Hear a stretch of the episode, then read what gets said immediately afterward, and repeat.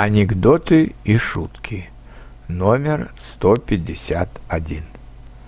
Большинству наших сограждан полноценно отдохнуть удается только от денег.